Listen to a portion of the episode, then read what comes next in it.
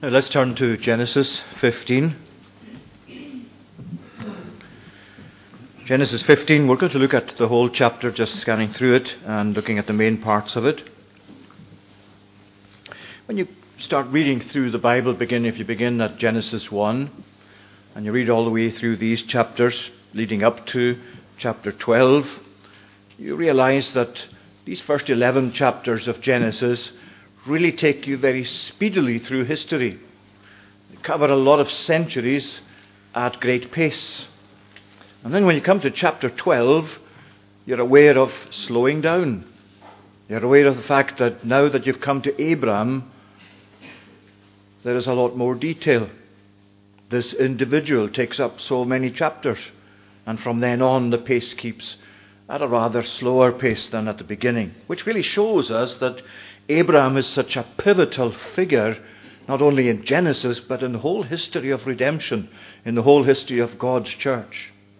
Because all the way through to Abraham's life and Abraham's uh, uh, relationship with God, you find that things are moving on towards this, this covenant, uh, this, these promises that God has given to Abraham that are then specified as for himself and for his descendants, taking us right through into the whole future history of God's church. And it's also important to realize these distinction, distinctions in the Bible as you're taken through various types of passages. And uh, it's uh, as you take the passages to do with Abraham himself into account, you find that these passages seem somewhat disjointed in a sense to begin with until you realize that we're being taken through the life of a man who, at almost every stage of his life, at every step of his life, step of his life, is being tested specifically by God. And the testings that God puts him through are testings that really affect his life on an everyday basis. They come from everyday events. Some of them, many of them. Some of them are remarkable testings. And that's why we have to keep the chapters to do with Abraham together very closely. If you tried, for example, to take chapter 14, it's not all that long ago since we looked at part of chapter 14. If you tried to take this account of uh, Abraham rescuing Lot, Abraham gathering this military force together, going out against these kings that had taken Lot and people from Sodom uh, uh, uh captive, and then re- coming to release them and take back their possessions. They took Lot, the son of Abraham's brother. You might say, if you're taking, looking at that in isolation, you'd say, well, why is that there? What has that really got to do with God's promises?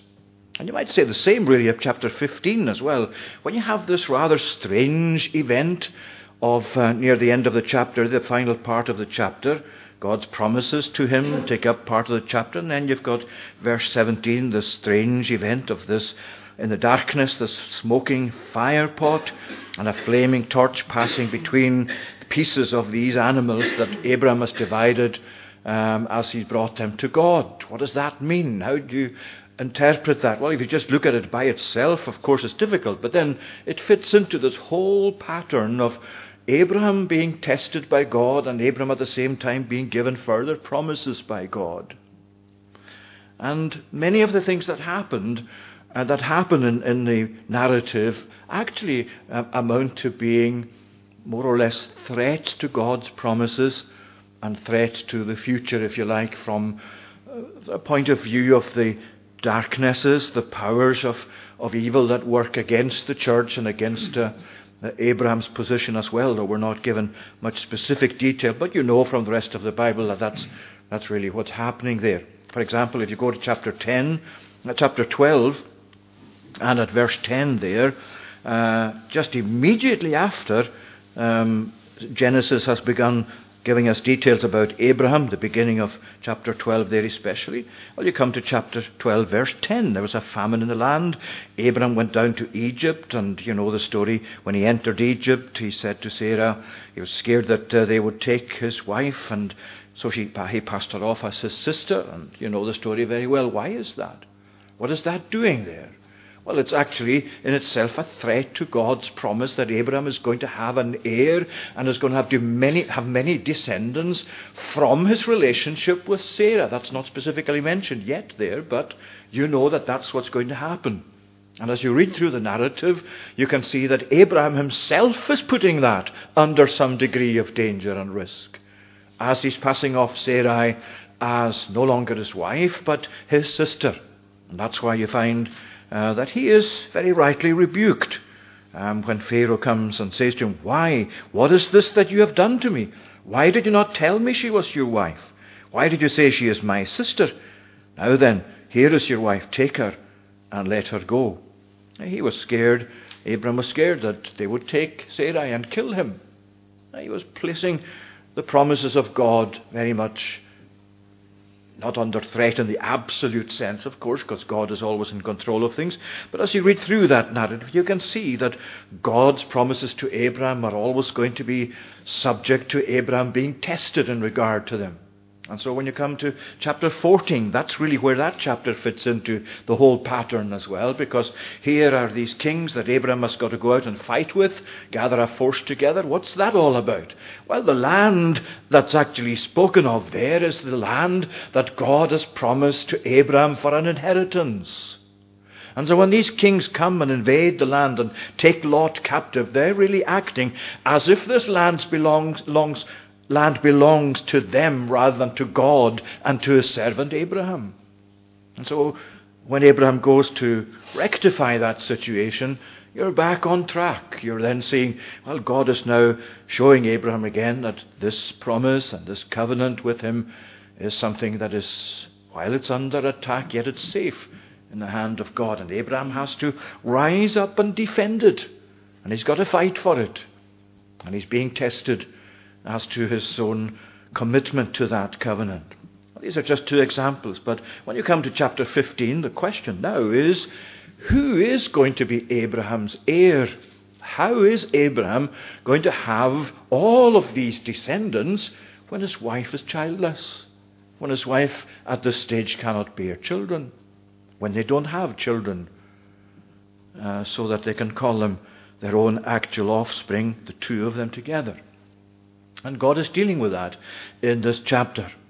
And he comes to the question of who is going to be my heir. Abraham said, O Lord God, what will you give me? For I continue childless, and the heir of my house is this Eliezer of Damascus. Now, Genesis 15 deals with this issue under two questions and God's answer to these two questions.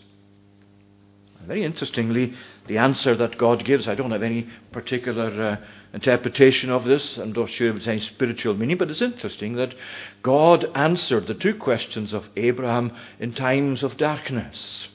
Took him out in the darkness, showed him the stars. That's how he answered the first question. And the second question that he asked was, How shall I know?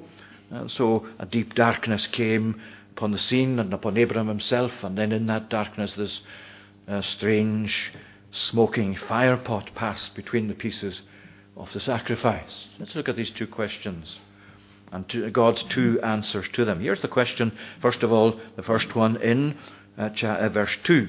Abraham said, O Lord God, what will you give me? For I continue childless, and the heir of my house is this Eliezer of Damascus. Now, that, of course, follows on from the first verse where you've got God's statement. It's in relation to that that Abraham asks this question. The Lord came to Abraham, the word of the Lord came to him in a vision. Fear not, Abraham, I am your shield. Your reward shall be very great. And although that's possible to translate it like the authorized version used to, Fear not, Abraham, I am your shield and your exceeding great reward.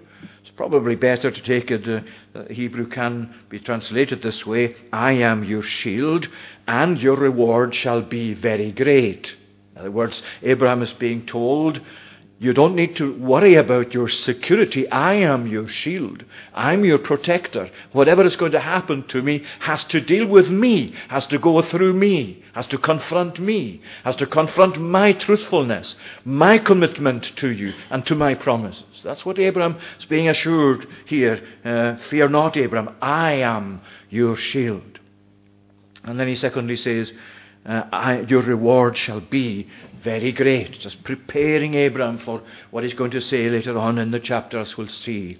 His reward is going to be very great. God is going to enrich him hugely with uh, descendants, with possession, uh, with spiritual benefits that he's going to pass on to his descendants. And incidentally, that reminds us, doesn't it, uh, in a sense, really, of um, the motto that Stornoway itself carries, which sadly uh, today is uh, rather sidelined on the part of many people and many agencies working away against the gospel would right, rightly like to dispose of it. God's motto, uh, uh Stornoway's motto, God's providence is our inheritance. A great motto that is. Now we've got to defend that. Just like Abraham had to defend this, uh, this uh, inheritance when the kings rose up and threatened to take over the land. We have to defend that inheritance. That specifies our inheritance. God's providence is our inheritance. And in that providence of God, you look back tonight over that providence and you see some wonderful things that God has blessed us with as a people.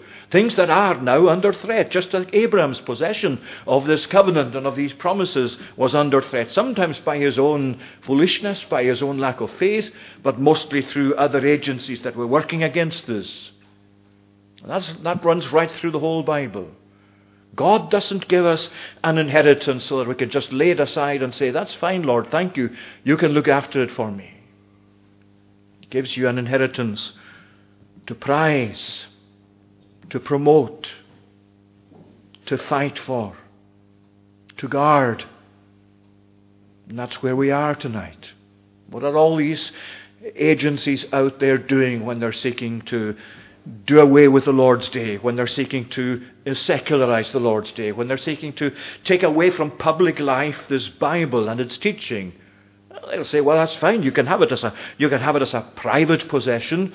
You can exercise your religion privately or in your church buildings, but don't bring it into the council and don't bring it into Lounther and don't bring it into any of these public agencies that doesn't belong there. And you have to fight and stand up and say, of course it belongs there. God's truth is for every area of society. And Mr. Sutherland here tonight will fully agree, I know, with the fact that God's truth under undergirds our very public justice and every other precious principle by which our society has come to progress from the time that they were founded on the truth of the Bible. That's what's under threat. I don't want to spend too much time on that. I Hadn't intended really going into it, but it is an, an issue which is so important, arises from this very statement of God I am your shield. Your reward shall be very great. God is our shield. He will look after us. Doesn't matter what you have to say and when you have to say it, and what it is you have to defend and who against you defended. You can depend on God. And your reward shall be very great. What is a greater reward and God's rich providence of blessing in the gospel. What is a greater reward than that? What would any people want more than that? That's what we have. Now, Abraham's question follows on from that. What will you give me? For I continue childless, and the heir of my house is Eliezer of Damascus. Now, this Eliezer was a servant. Uh, he was what you might call a household manager or steward.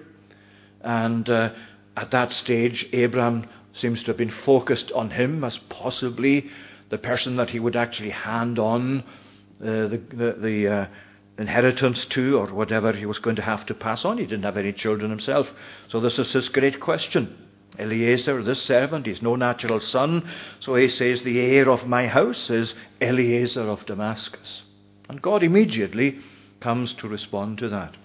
And he does so by, first of all, assuring him that he is not going to have this Eliezer as his heir. The word of the Lord came to him This man shall not be your heir, your very own son shall be your heir. And he brought him outside and said, Look toward heaven and number the stars, if you're able to number them. Then he said to him, So shall your offspring be. And he believed the Lord, and he counted it to him for righteousness. Wonderful how God works, isn't it? uh, when he wants to assure Abraham of the truth of his promise, he takes him outside. He gets him to look up into the heavens, to the stars, to the creation. And he says, Abraham, look at these. I know you can't number them, but I want to assure you that your descendants are going to be as many as that. You're not going to have a small family. In you shall all the families of the earth be blessed. That's what he had said earlier. And now he's reissuing that same promise, that same assurance that this is indeed what's going to be true, and it will be true as heirs that will come from himself, not by anything, anyone he adopts, not by someone like Eliezer of Damascus, but as he'll show later on, from him and from his wife eh, Sarah shall come the first of those that will follow in the line of faith. And he's saying the result of that shall be people without number. And then you come to this really famous verse. He, he, believed the Lord and he counted it to him for righteousness. That, of course, you know, has come to be of huge importance all the way through God's revelation of himself, down through the centuries, right through the prophets, and on into the writings of the Apostle Paul. Because when you go to Romans and chapter 4 and Galatians chapter 3, this is exactly the verse that uh, Paul goes back to. He goes back to this moment. He goes back to Abraham looking up into the sky and the fact that he believed God and it was counted to him for righteousness. In other words, it fits in and it is really the foundational incident, if you like, of the whole doctrine of justification by faith alone. And that's where you're at, as Paul himself brings that out so fully in Romans and in, uh, in, uh, in Galatians. Now, the translation there is, uh, He believed the Lord. Um, but probably, again, it would be best translating the Hebrew by He believed in the Lord, because it can carry that meaning. And you find that that's how Paul certainly uses it to believe in Christ, to believe in this person. Because faith itself is not the basis of Abraham's righteousness. His believing is not what gave him the approval and standing that he had with God. God is his standing. It's the righteousness of God that really provides the basis for this righteousness that is accredited to Abraham. And of course, Paul amplifies that and expands on it more fully. Faith in Christ, not our own works, not our own merit, it is that faith in Christ that by which we come to be justified, not for the faith itself, but for the one on whom our faith rests. And again, you can follow that through in uh, the study in the study of it in the New Testament. So, in other words, he's saying uh, to to Abraham, this is something personal. It's personal in that it's God he's believing in. Yes, he's believing in God himself as his God, God of the promises. But of course, along with God himself personally, there's the Word of God. Verses 4 and 5, you can see that, uh, where God, uh, the Word of the Lord came to him. And then he speaks to him in verse 5 Look, um, then he said, So shall your offspring be. The Word of the Lord. In other words, the Bible, you see, is not just a collection of ideas. Uh, it's not something that's just truth as it's come to be defined over the centuries and possibly needs to be redefined again in our own uh, context today. This is what theologians usually call propositional truth. The Bible is a propositional uh, presentation of details to us. In other words, it deals with facts. This is history. This is God working in history. This is God assuring us this is who I was for Abraham. This is what I said to Abraham. This is what I assured Abraham of. This is what I was like when I spoke to Abraham. And this is what I'm like tonight because this is propositional truth. It doesn't change. It's significant for every generation. Whatever changes take place in every generation as generation follows another. God's propositional truth doesn't need to be changed. Otherwise, it would not be the truth as it is that God has given us. So, the question, what will you give me? Abraham is looking for an insight or an answer into how are these descendants going to come from him? Who is going to be my heir? And to whom will this inheritance pass on? That's been under threat in the previous chapter. And God is assuring him, it'll come from your own person, from your own body, your own descendants.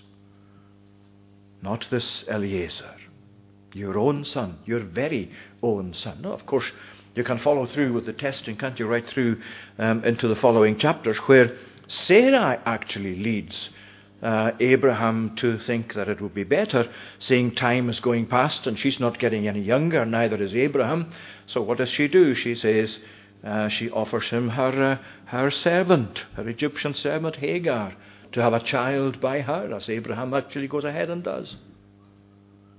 You can see again how the whole thing gets skewed until it comes back onto track again uh, after God corrects the matter and gives him covenant sign of circumcision in chapter 17, and then Isaac's birth is promised further. And so it goes on. And then you come to chapter 22, and what does God require of Abraham now that Isaac is uh, a young man? What does he actually say of him? Take him up to a mountain that I will show you, and offer him there as a sacrifice. Now that's some test. Abraham be asking here, What shall you give me, seeing I am going childless, and the heir of my house is Eliezer of Damascus? God answers him and says, your offspring shall be your own son, your very own heir. Here's that promise of God fulfilled in Isaac. What does Abraham have to do with Isaac? He has to sacrifice him, he has to put him to death. What a test. What does Abraham do? He does that. And just when he's ready to bring the knife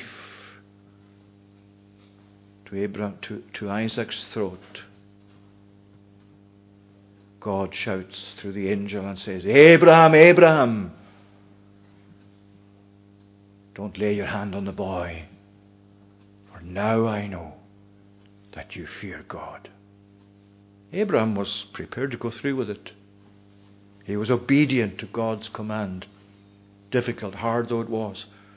And if you go to Hebrews, you can get an insight into uh, Abraham's faith there in Hebrews 11. Abraham offered up by faith he offered up Isaac, of whom it was said in you,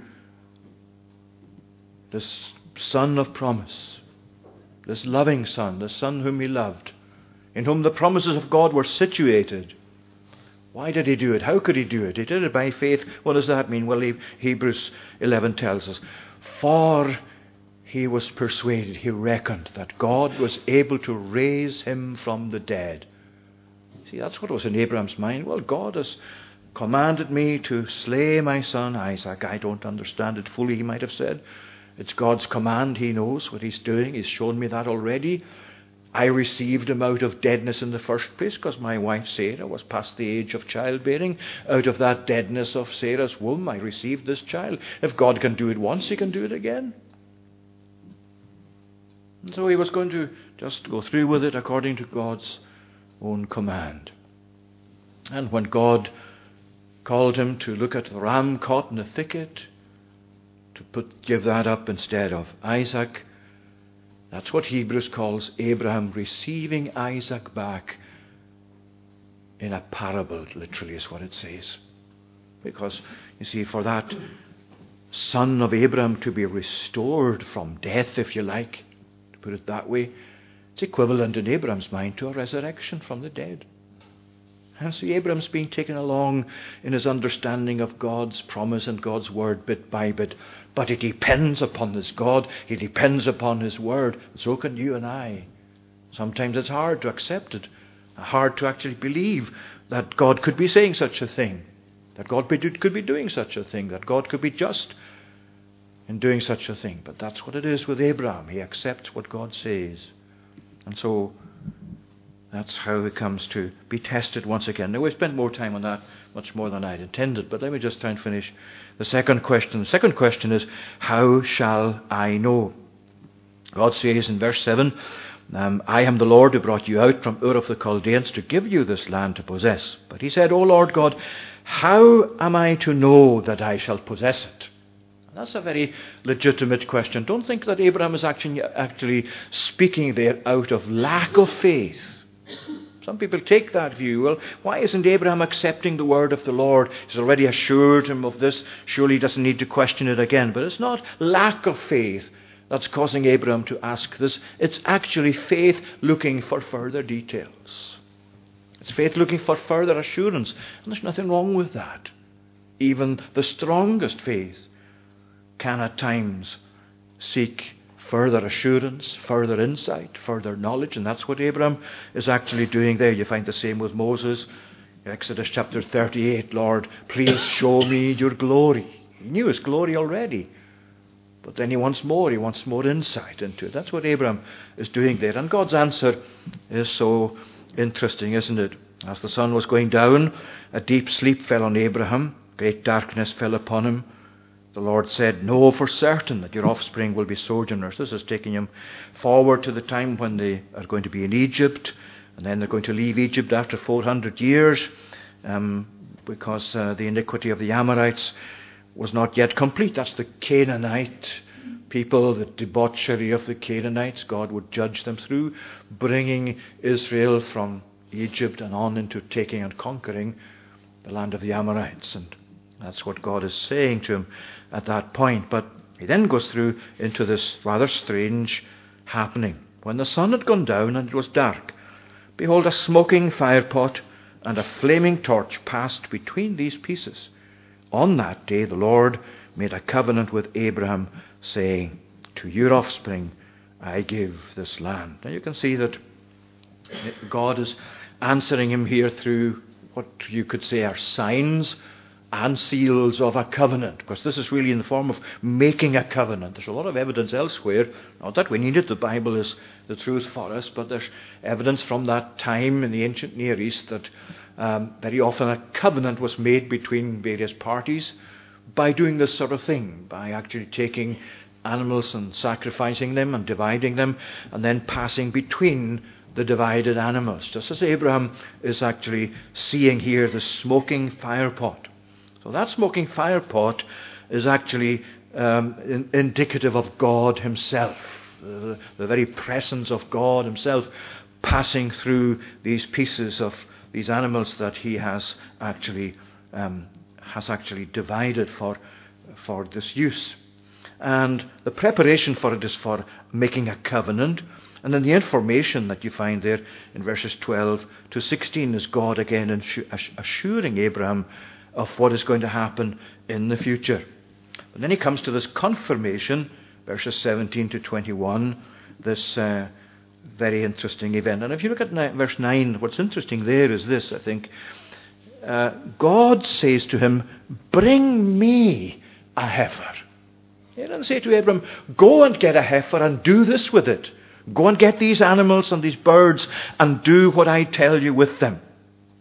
What God said to him was, Bring me a heifer and so on, and these other animals. And in verse 10, and he brought him all these. This is God. He was being bringing this to God. So that the main figure actually there, in terms of the event, is God. This is for God, just as it's required by God of Abraham. And when he passes this, when this uh, smoking firepot, this flaming torch passes between the pieces, what is actually happening there? Happening there? Well, what uh, that signifies is something like this this is death. These animals have been killed, their blood has been shed, they're divided in two. And passing the, between the pieces was indicative or saying that if I break this covenant, let this death come to me. That's what God is saying. He's assuring Abraham, I am committing myself to this covenant, to this promise that I'm giving you in covenant today. And if I break it, then let this happen to me. And of course, that God cannot himself die, but it's a way of God showing that he is so committed to his promise that he is actually invoking, if you like, death to come upon himself. Speaking with all reverence, that's really what it indicates. Just to assure Abraham, I am not going to break this promise. I am committed to my covenant. And the, the promise is fulfilled by God in that way. But then, of course, just in conclusion, where does all of this culminate? Where does this reach its conclusion spiritually, if you like? Well, not in Abraham's lifetime, not even in the lifetime of the Old Testament. This and all the animals of the sacrifices, the sacrifices that were given as representative of Christ Himself who was to come, so too is this. Because when God in Christ came into this world, He came with a view to dying for His people. And not only dying for His people, but again, Paul takes this, the same imagery, and in that same epistle to the Galatians, having spoken about justification by faith and Christ redeeming us from the curse of the law, how? How did he redeem us from the curse of the law? By being made a curse for us. You see, God is saying to Abraham, if I break my promise, let me be accursed. Let me take the death that's deserved of a covenant breaker. That's what he did. The death we deserved as covenant breakers the death we brought on ourselves. That's what God took. The person of His Son, who made Him to be sin for us, the one who knew no sin, so that we might become or be made the righteousness of God in Him. And isn't that exactly what you were doing just a few days ago God has established his covenant with his people through the blood of Christ. And as he gave Abraham those signs and those seals of his covenant to assure Abraham of God's commitment to his promise, he's given us the same. Different form, same principle. This is my body, which is for you. This cup is the new covenant in my blood. This do in remembrance of me. May God bless these thoughts to us this evening. We'll conclude our service this evening singing uh, in, God, in uh, Psalm 108. 108 on page 146.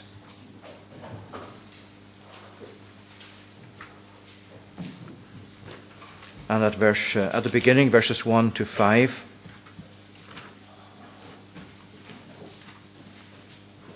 O Lord God, my heart is steadfast, and with all my soul I'll sing. Harp and lyre I will awaken, and my song the dawn will bring. Lord my God, among the nations I will ever give you praise. In the midst of all the peoples I will sing of you always. Verses 1 to 5 to God's praise.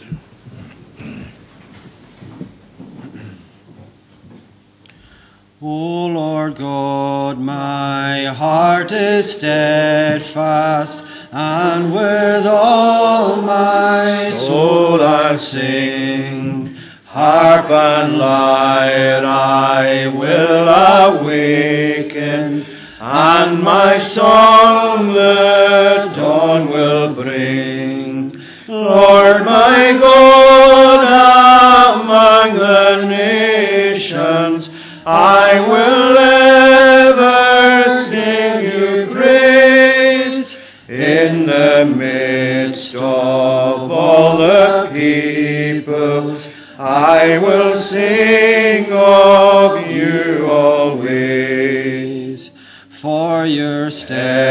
steadfast love is boundless, greater than the heavens high, and your faithfulness towards us reaches even to the sky. Far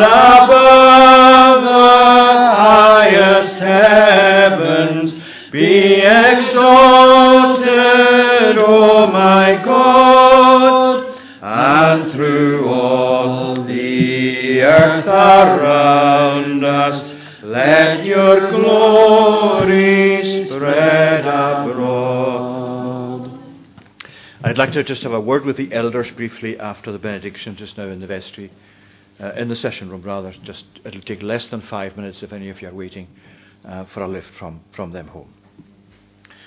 Now may the grace of the Lord Jesus Christ, the love of God the Father, and the communion of the Holy Spirit be with you now and evermore. Amen.